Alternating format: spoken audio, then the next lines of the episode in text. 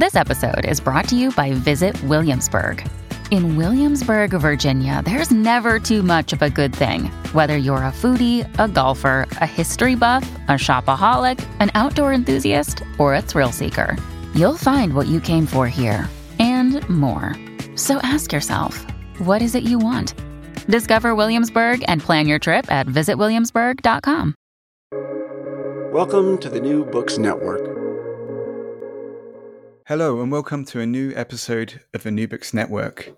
I'm joined today uh, by John Kieschnick, who is the Robert H. N. Ho Family Foundation Professor of Buddhist Studies at Stanford University. Uh, this week's episode is uh, crossing various channels, uh, both of Chinese studies, uh, Buddhist studies, East Asian studies, and history. I'm delighted to be joined by the author of previous works, such as The Eminent Monk, uh, Buddhist ideals in medieval Chinese hagiography, the impact of Buddhism on Chinese material culture, and a co editor of India in the Chinese Imagination. Today, we will be discussing his new book. I'm very excited to be discussing this book, Buddhist Historiography in China. Welcome, John. Oh, thanks for having me on your podcast. I'd like to begin um, with a question I think many listeners might be very curious about, which is how does one and how did you become a professor of Buddhist studies? Well, my, my initial interest was really in China, which was uh, sparked when I was a teenager by objects lying around the house.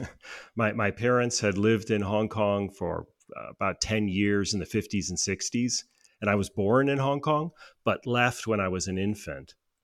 So I have no memory of you know their life in Hong Kong, but nonetheless, they had Chinese objects around the house. You know these little ivory balls.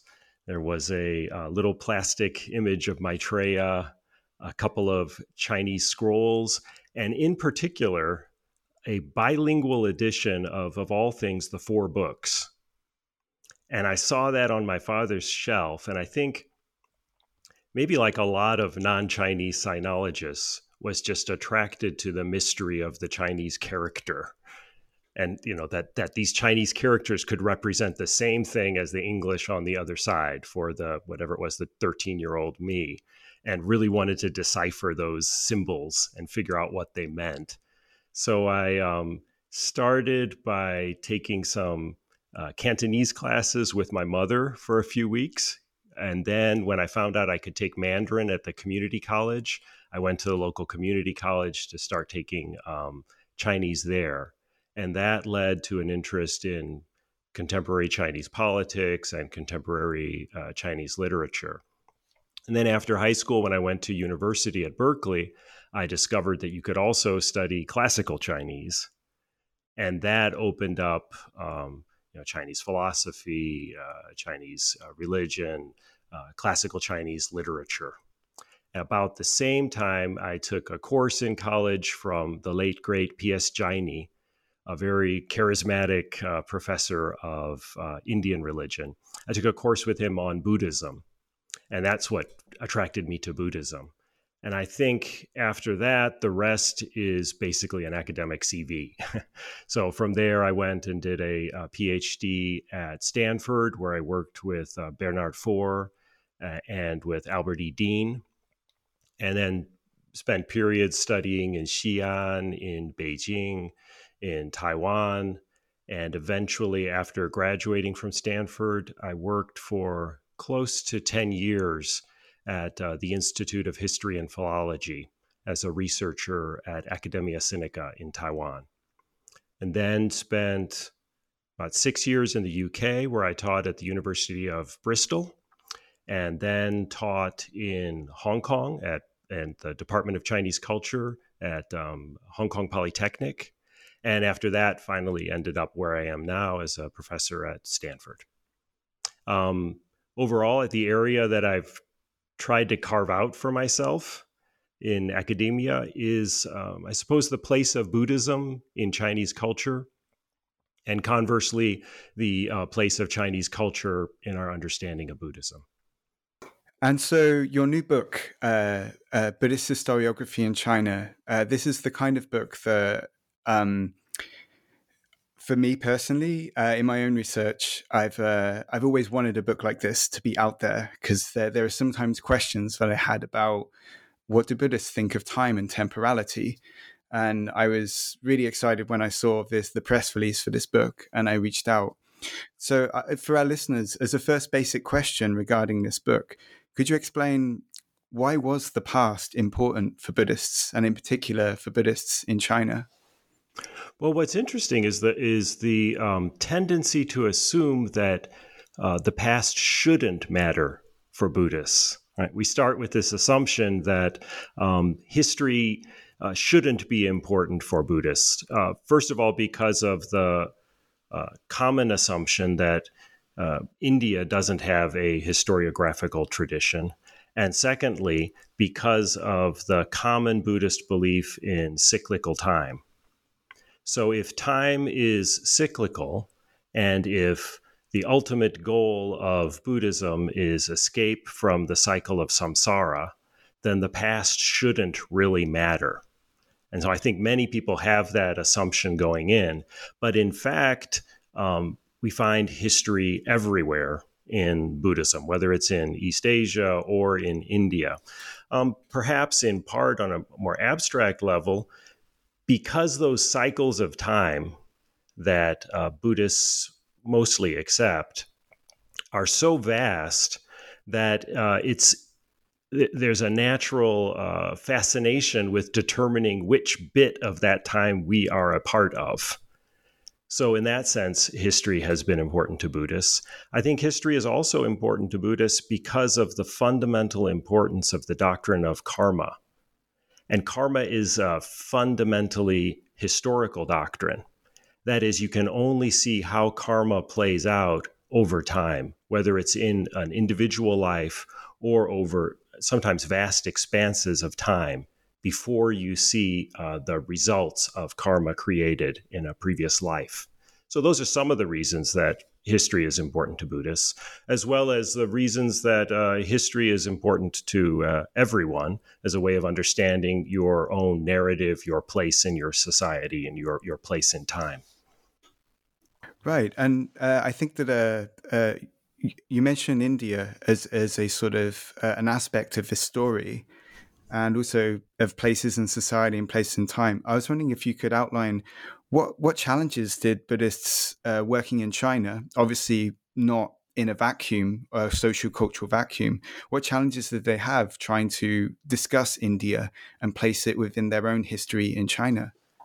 This was, in fact, one of the great challenges of Chinese Buddhist historiography, is that while, while I would argue that history is important in India. Certainly, the past is important in India.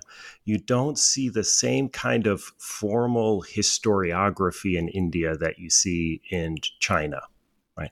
Indians were not particularly concerned with dates, for example, whereas Chinese historians from very early on were obsessed with dates, very precise dates. And so this was a source of great frustration for Chinese historians trying to reconstruct Indian Buddhist history uh, in the absence of dates. Uh, one striking example really is the, the date of the Buddha. That the Chinese Buddhist historians wanted to start their histories on a firm date of the Buddha's uh, birth, the Buddha's uh, uh, nirvana. And in order to do that, they had to be very creative in their use of sources. So this is this was one of the great challenges for Chinese Buddhists. Yeah, and on the topic of sources, did you find in uh, your reading of this kind of vast body of material, uh, were there anxieties about authenticity when it comes to resources? Uh, to sources, was there concerns about apocrypha sneaking in and uh, reconstructing uh, their understanding of Buddhism. Yeah, and it's an interesting case because on, at, at times you see a very sophisticated uh, analysis of sources in pre modern Chinese Buddhist historical writings, in which they use very sophisticated techniques for determining which sources they considered reliable or for arguing for one date over another. But at the same time, there were certain blinders that cut them off from what we as modern historians see as obvious problems with certain sources. So, for example, while they could be very sophisticated in trying to demonstrate that a particular text had been fabricated in Chinese and did not represent a translation from an original uh, Indian language, as soon as they could demonstrate that a text had been um, composed and translated from an Indian language, they refused to question it. That is, I, I don't know of any examples of Chinese Buddhists questioning the veracity of a text that came that they could demonstrate came from India.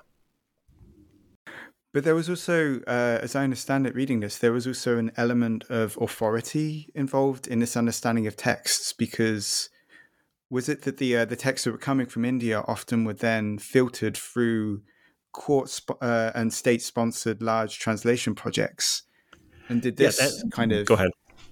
Oh, did this give it that those veneers of respectability on top of the fact of its their their kind of far away origin? Yes, for sure. So the state uh, is a big part of the story of Chinese historiography, as it is in the story of most aspects of Chinese history. So the the most uh, texts that were translated into Chinese were from early on translated by committee, by a large committee, in front of an audience, and sponsored by the state, and eventually incorporated into an official Buddhist canon. And all of these elements the state support, uh, the audience, the, the structure of that committee all lent an air of authority to texts that were in the Buddhist canon. So we have a, a situation throughout Chinese history where there is uh, uh, official, you could say canonical, uh, court compiled histories of, of, China and of uh, Chinese uh, dynasties and regimes. And at the same time, we have Buddhists tapping into that tradition, but also interpreting what's coming from India. And this kind of brings us on to your discussions of karma, because those listeners who may be familiar with the historiographical tradition, uh, the orthodox one in China, there's a degree in which historians are engaged not only in documenting, but also in verifying, but also in moralizing and discussing uh, the ways that uh, moral authority um, uh, is is rewarded in the past.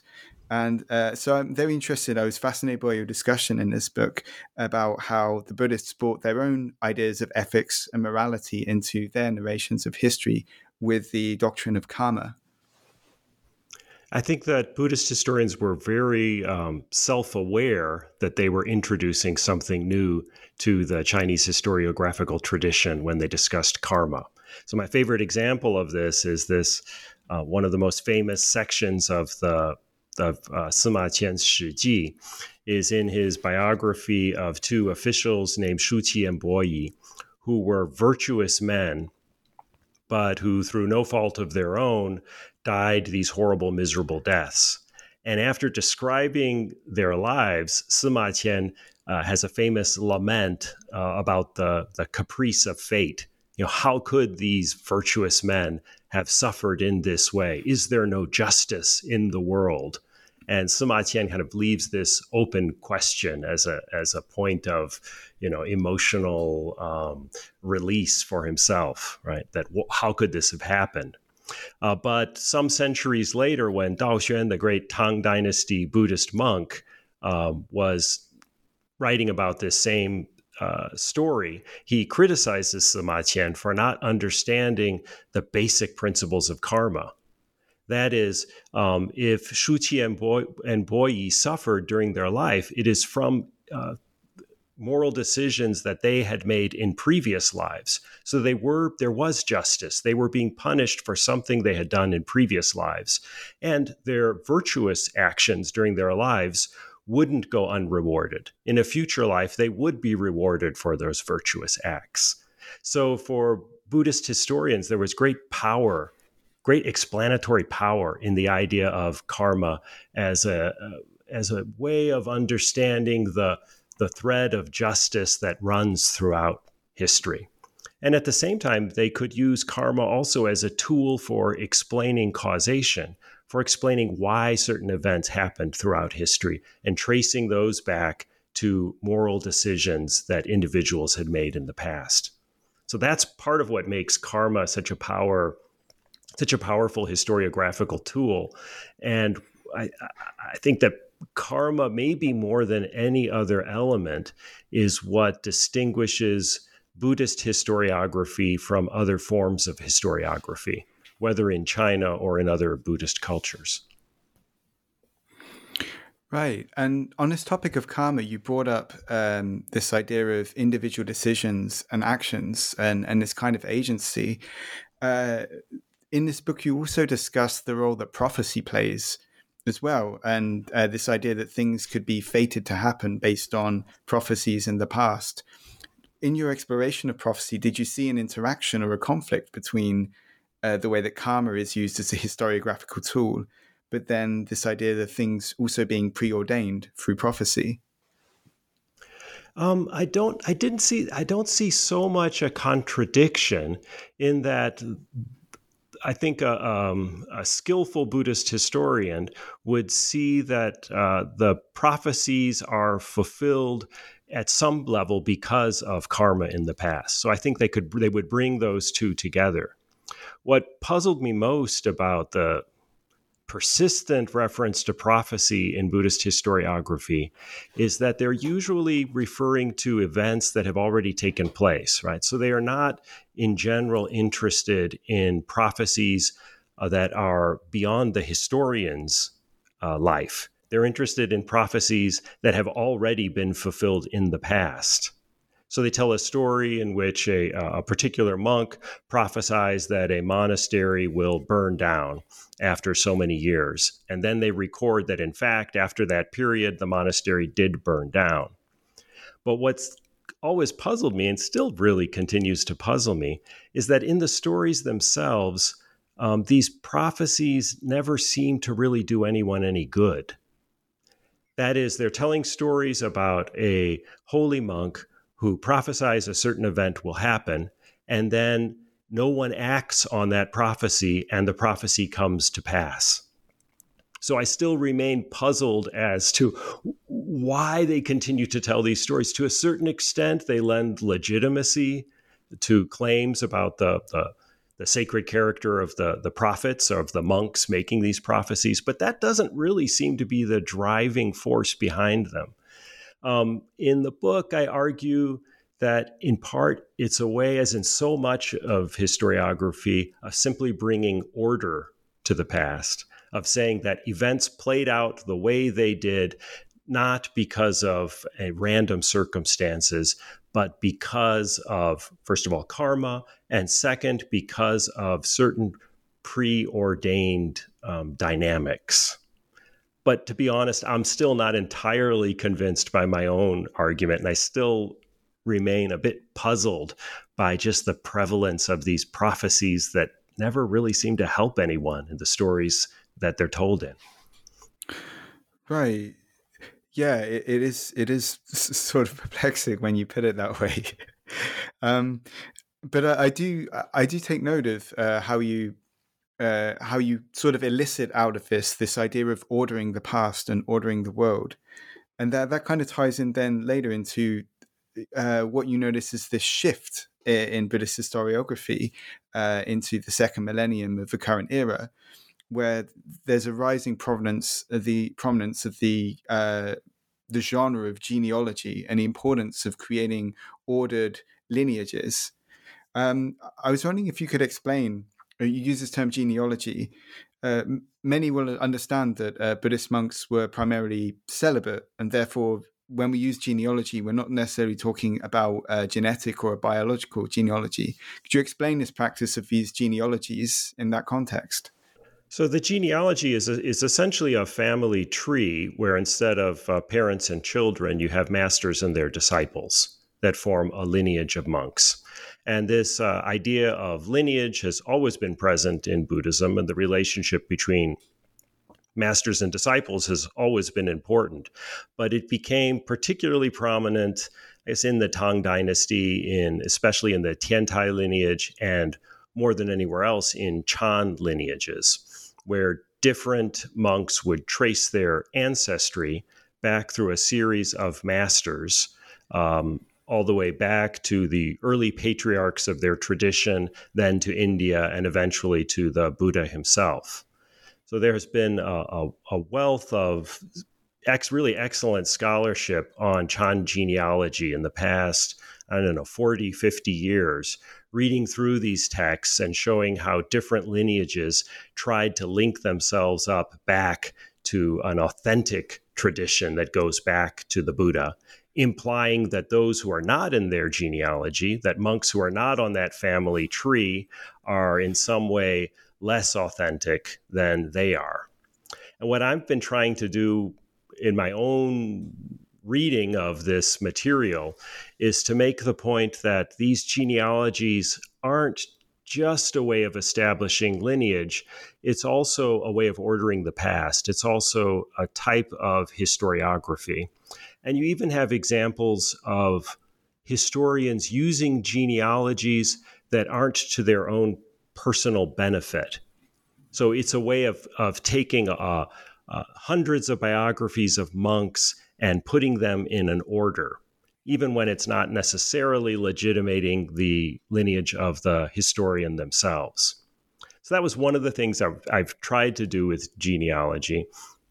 The other big, more abstract question um, was whether you see historical consciousness in these Chan genealogical histories. And the histories are typically um, it's a disciple who meets with a master, they have an exchange, and the the the essence of the dharma is transmitted from the master to that disciple and then there many of these stories are collected into these large genealogies uh, showing who was whose uh, master who was whose disciple uh, but one question that was raised you know, some some decades ago by Chan scholars is whether there is really historical consciousness in these types of works. And by that, they meant uh, did Chan monks and writers of these Chan histories really care about whether the events they were describing actually happened as described? And this is a major problem in historiography is the question of whether the sort of objective reconstruction of the past for its own sake is essentially a modern invention. So, is it possible that for ancient historians, medieval historians, the point of history was to convey a moral lesson, or the point of history was to promote a particular agenda or particular ideal? Or uh, did they actually care whether the events they were describing happened precisely as described? And my conclusion after going through the material in, in detail, particularly looking at the points at which historians kind of intervene in their narrative, my conclusion was that, in fact, the the conventional understanding that it's to some extent they were trying to reconstruct the past, that they did care that the things they described happened as they described them, uh, holds up pretty well. And I say that because whether it's in the Chan historiography or other Buddhist historiography, um, you often find debates over um, what seem to be really mundane matters. The Chinese historians, in particular, were very concerned with precise dating. So you'll have these very sort of virulent debates between uh, different uh, uh, historians uh, arguing whether a certain event happened in 841 or 842. But nowhere do they explain why this matters. What's it, what's at stake? And when I collected enough of these sorts of examples, um, I came to the conclusion that what was at stake for them was a demonstration of their historical craft, their craft as historians, and that underlying these efforts was in fact a fairly traditional, conventional desire to reconstruct the past as it happened. So that's the second thing I was trying to do, especially in the Chan chapter, by looking at Chan genealogies where historians make these kinds of adjustments to dates or calculate exactly how many days did it take Bodhidharma to travel from the south to the capital. Um, in those arguments, we can see this allegiance to um, reconstructing the past as it was. Yeah, and uh, this uh, this thread of the idea of craft and the degree to which the historians recognize that they're engaging in a craft, either uh, explicitly or implicitly, like runs through the runs through the whole book. Uh, you also raised another thread that runs through, which is agenda, and uh, I was particularly struck by uh, in your discussions of genealogy the times when genealogical writing could be quite dangerous or provocative. Um, and the uh, the degree to which there was actually uh, sectarian kind of uh, tensions and conflict within Buddhist communities. Yes, in this, I'm really standing again on the giant, on the shoulders of the the giants of uh, Chan literature who have been writing about genealogy, like I say, for the past forty or fifty years, and have gone back to the standard story, the standard genealogy of, you know, especially in Chan of Bodhidharma transmitting the Dharma to his disciple, to his disciple of the sixth patriarch and the fifth patriarch. They've gone back and by, especially by looking at Dunhuang documents, shown that the conventional genealogy of Chan that most most of us would know, or most Chinese Buddhists would know in the 20th century, was just one possibility, and that there were many competing genealogies in which the Dharma went in very different uh, directions. So these scholars have shown very clearly that a lot was at stake in these genealogies. Um, you know, nothing is more, nothing can tear a family apart more quickly than a disputed inheritance, and you see that at play in these uh, genealogies as well. As well, that where you are in the family tree represents how important you are in the family, and worst of all is to be left off of the family tree, especially when what is at stake is uh, your legitimacy as a, um, a religious figure. So there was a lot at stake in genealogies. There was lots of contention. Um, uh, the, the, often the most emotional passages in uh, Buddhist historiography are when historians are criticizing their enemies, criticizing other historians. I don't know if this is true of academic writing in, in general, but it's definitely true of the Buddhist historiography in China. Um, and they were emotional because their own legitimacy uh, was at stake in um, how these genealogies were constructed. So you mentioned standing on the shoulders of uh, of giants of previous scholarship, and this this kind of brings us to uh, the uh, the penultimate chapter on modernity, where we are introduced after a long period of history where Chinese Buddhists uh, are writing histories of Buddhism themselves to now having outsiders, uh, non Buddhists, writing history both within China and outside of China, uh, Westerners, um, uh, Japanese scholars, and also bringing in academic tools and different disciplinary frameworks to analyze Buddhist history.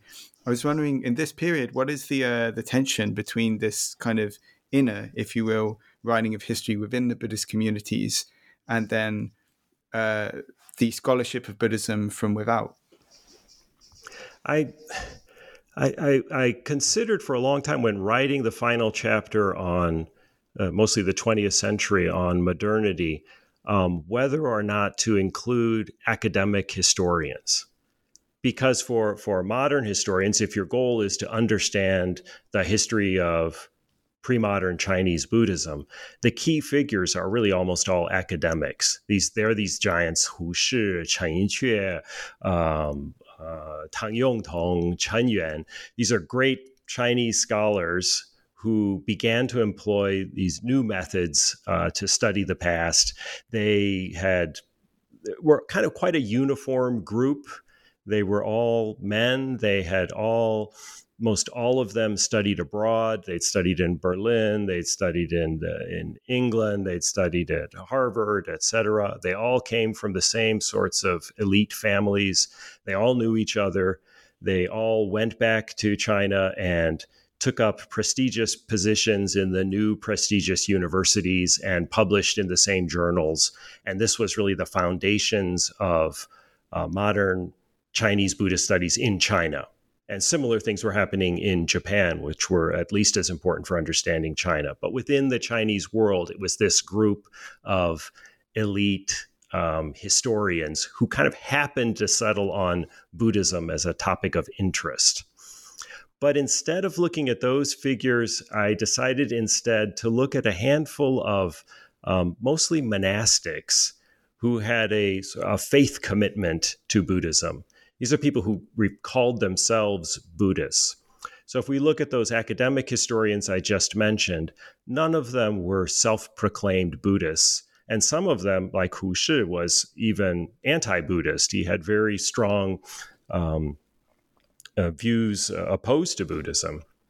Um, but instead, I focus on a couple of monks and their own emerging style of historiography. And again, they're very similar, these different monks, but they're in a completely different world from the academic historians. So instead of coming from elite families, most of them came from either middle class or even very poor families. They were raised in, in monasteries where they were largely self taught. They published only in Buddhist journals and had very little interaction with this exciting new historiography that was coming out of the universities. So, my, my favorite example of that is um, that Taixu was um, very interested in the the way that Chinese history was characterized in H.G. Wells' book. H.G. Wells wrote A Brief History of the World, which had a section on, on China in it. Taixu didn't read English, but he read the Chinese translation and then responded to this book and was inspired by H.G. Wells' take on uh, Chinese history. Well, it turns out that H.G. Wells, when writing that section, was consulting with the Chinese historian Fu Sinian, who at that time had met with him in London to talk about uh, Chinese history. So instead of absorbing these new ideas directly from an academic historian like Fu Sinian, you know, basically across the street, uh, Taixu in his monastery had to learn about it in this circuitous way via H.G. Wells in England. So they were these monastic historians were separated intellectually, they were separated socially, um, and they were separated economically from the academic historians. But that also is part of what makes them interesting. Is they they don't quite fit into um, the standard uh, historiography of modern China, in that they were absorbing some of these ideas from academic historians, but indirectly, and at the same time, developing their own techniques. I mean, the most interesting one of these that I spend quite a bit of time writing about is the remarkable Yin Shun, who again was um, largely self taught and uh, never mastered foreign languages, but definitely mastered the Chinese Buddhist canon and spent his entire career just immersed in the Chinese Buddhist canon, writing mostly about uh, Indian intellectual history on the basis of Chinese materials and doing very interesting things.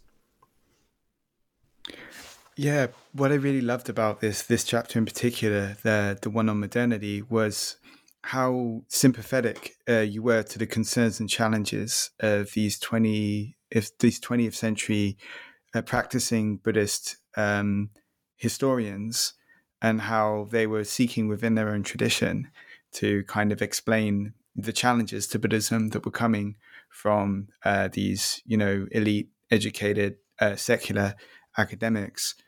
And it made me think just more broadly. I wanted to ask, uh, as a historian of Buddhism yourself, where do you see your position and the task of a historian uh, uh, of Buddhism in light of recognizing these two different traditions, both within and outside of Buddhism? Um, so, um, where do I see myself in this in this tradition? So, what one of the things I'm trying to do is to incorporate um, Buddhist historiography into the discussion of Chinese historiography more generally. So China is seen uh, by many as being the great historiographical uh, tradition. It has a continuous historiographical tradition from very ancient times right up to the present, and there's a wealth of scholarship on that topic. So, one of the tasks I've set for myself is to try to claw out a space in that tradition for discussing uh, Buddhist historiography, particularly. So, that's really my my mission. Um, at the same time, I'm trying to understand the dynamics of Buddhist historiography as it develops from the ancient period right up into the, the modern period and to, in some sense, at, at least um, support or recognize the efforts of some of these monastic historians, the, the monks working outside of that sphere of uh, elite influence and academia in the 20th century, and to recognize uh, the creativity of their work and also possibly their their value for creating a different type of historiography. So I'm not going to be the one to write the you know the Buddhist uh, uh, history of China, which would write a history of China from a Buddhist perspective with an emphasis on causation, on no self, and on karma. But nonetheless, I think that's an interesting project for a uh, committed Buddhist writer to take up. And, and it's something that I, I would be interested in seeing. Me too. Yeah, that uh, that sounds like a really exciting prospect.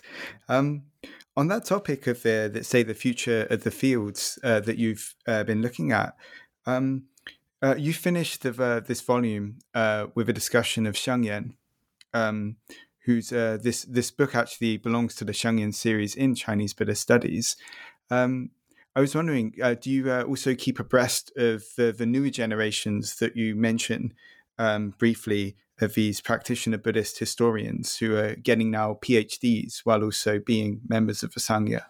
Sangha? Well, that's really been the shift in recent years. Is that now I think Buddhists who are who are um, writing on Chinese Buddhist history in China uh, have gone the academic route. So often they, they're receiving their PhDs in the West or in Japan. They're publishing in academic journals and academic presses.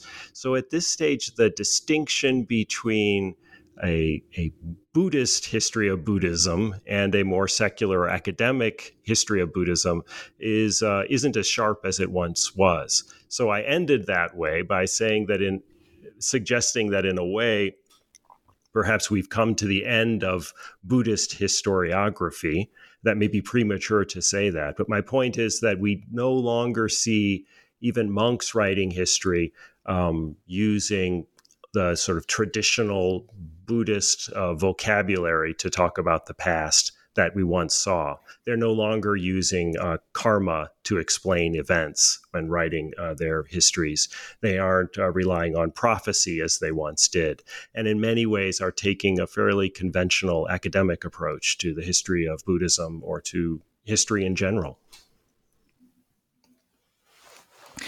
And if I may, I wanted to ask a question just about working as a historian on this particular book, I was really impressed by the amount of material that you're working with. And you'd structured this volume uh, by theme, thematically going through sources, karma, prophecy, genealogy, modernity, rather than making it a chronology.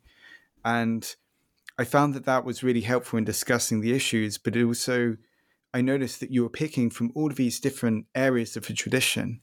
My question is, uh, how did you go about organizing taming and selecting the material for this project?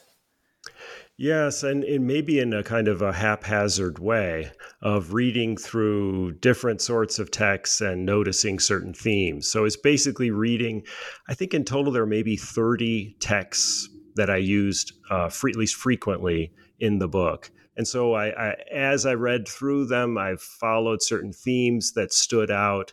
And in particular, I was always looking for themes that uh, would suggest something distinctive about Buddhist historiography as opposed to historiography more general, generally. And that's where those themes uh, emerged. So, another book which would be very useful would be a more straightforward chronological history of Buddhist historiography, which I kind of sketched out in a few pages but didn't pursue. I mean, that's another book I would like to see would be a you know, good three, 400 page book that simply goes year by year showing the gradual development of genres of Buddhist historical, historiographical writing. But I, I guess that's the, just the way I, I think more thematically. So that's the approach I took in this book. But this is really just the beginning of uh, the study of Buddhist historiography. So I'm drawing on other scholars who have worked on Buddhist historiography over the years, but given the just the sheer wealth of material that's there, there's so much more to be done on all different levels, from sort of philological studies uh, and and translation of basic uh, historical works to a deeper exploration of some of the themes that I just barely touch upon in the book. And of these 30 works that you are um, uh, that you were working through, you you were obviously working very closely and reading them very closely, and that really carries in the book. I was wondering, was there uh, any particular author of these works that you felt an affinity with, or what was kind of stands out as your favorite of them to work with and to study? Oh, there are a lot, but I guess the one that I've spent the most time working with is uh, Zan Ning, the author of the Song Gao Seng Zhuan.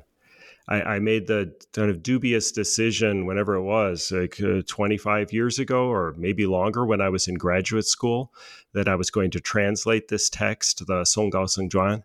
And I I've been working on it ever since, and I'm still still working on uh, the translation of that text. I say a dubious decision because the there's a more famous collection of biographies of eminent monks. That's Huijiao's Gao Seng which is more famous, more influential, and also much, much shorter. So in retrospect, that's really where I should have started. I should have written a, started on a translation of that text, but instead I've been involved with the Song Gao and I've also been involved with um, uh, a scholar named Zhang Bo and Marcus uh, Bingenheimer at Templeton, at Temple, sorry, to um, create a new critical Chinese edition of the Song Gao Seng Zhuan. And we've been working on that again for years. And it's it's been very complicated because of the uh, textual difficulties of the text. It's a big text with lots of uh, difficult passages, with multiple editions, um, with uh, many sources for the original that you can still uncover and compare to the text. So that's a, a a project that's been going on for decades, and I hope to finish, um, you know, before too long. Right, and um, uh, in terms of the volume as well, I wanted to say this: this this, this book is really wonderfully uh, concise and and very sort of uh, directed and carries you through the argument. I'm always curious, uh, asking authors uh, was there any material that you decided to leave out of this book because it didn't fit with the frame that you were putting together? Well, there's a lot that I've left out. Uh, coming up with specifics is difficult. There are lots of authors that I would have liked to have talked about in greater length. Um, there are a couple of genres that I would have liked to have talked about more. So, particularly local history. I didn't talk about local gazetteers.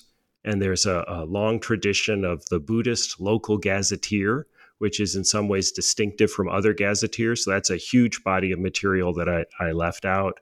Um, I also left out the whole genre of autobiography, and Buddhism plays a, in China plays an important role in the history of autobiography because in the Ming, there were prominent monks who began to write autobiographies at a time when others were not writing autobiographies. And that has continued up into the 20th century and the 21st century of monks writing memoirs. There's a whole oral history series in Taiwan that's publishing memoirs of uh, older eminent monks and nuns and lay people that could also have been brought into that. So those are two big genres I would have liked to have put in, and um, lots of individual anecdotes, uh, you know, from all of my notes that I would have liked to have included, but I, I hoped that I could keep the book kind of manageable. And that's why I left them out. Wonderful. It's it's really apparent that uh, Buddhist historiography is a really really fertile area of scholarship and remains in the future. I um uh, we've taken up a lot of your time today. I'd like to thank you a lot, and I'd like to finish with a, a pretty standard question, but one I'm very much eager to ask. You mentioned already your uh, translation, uh, your ongoing translation of the Gao Seng Um, uh, uh, what are you uh, working on next, and what what might we see from you in the future? Well, it'll be some time coming, but I've just started work on a, a history of vegetarianism in China. And just this summer, I started with what now I project to be chapter five or chapter six, which is um, vegetarianism during the Republican period. And I just started by going through uh, newspapers from that period and pulling out references to vegetarianism and reading through some of the works of prominent Buddhists at the time. And um, it's just been fascinating because there's so many, uh, such a collection of eccentric figures and free thinkers. There's a connection to MSG. There were arguments over vegan soap.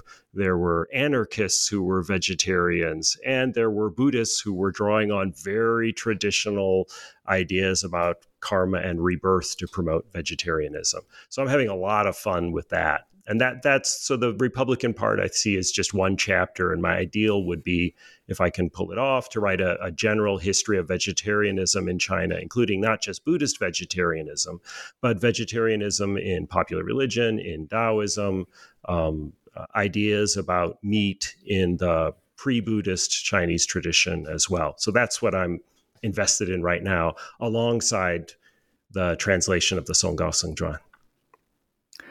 Excellent. Well, I look forward to both of these projects once once they're ready for the world.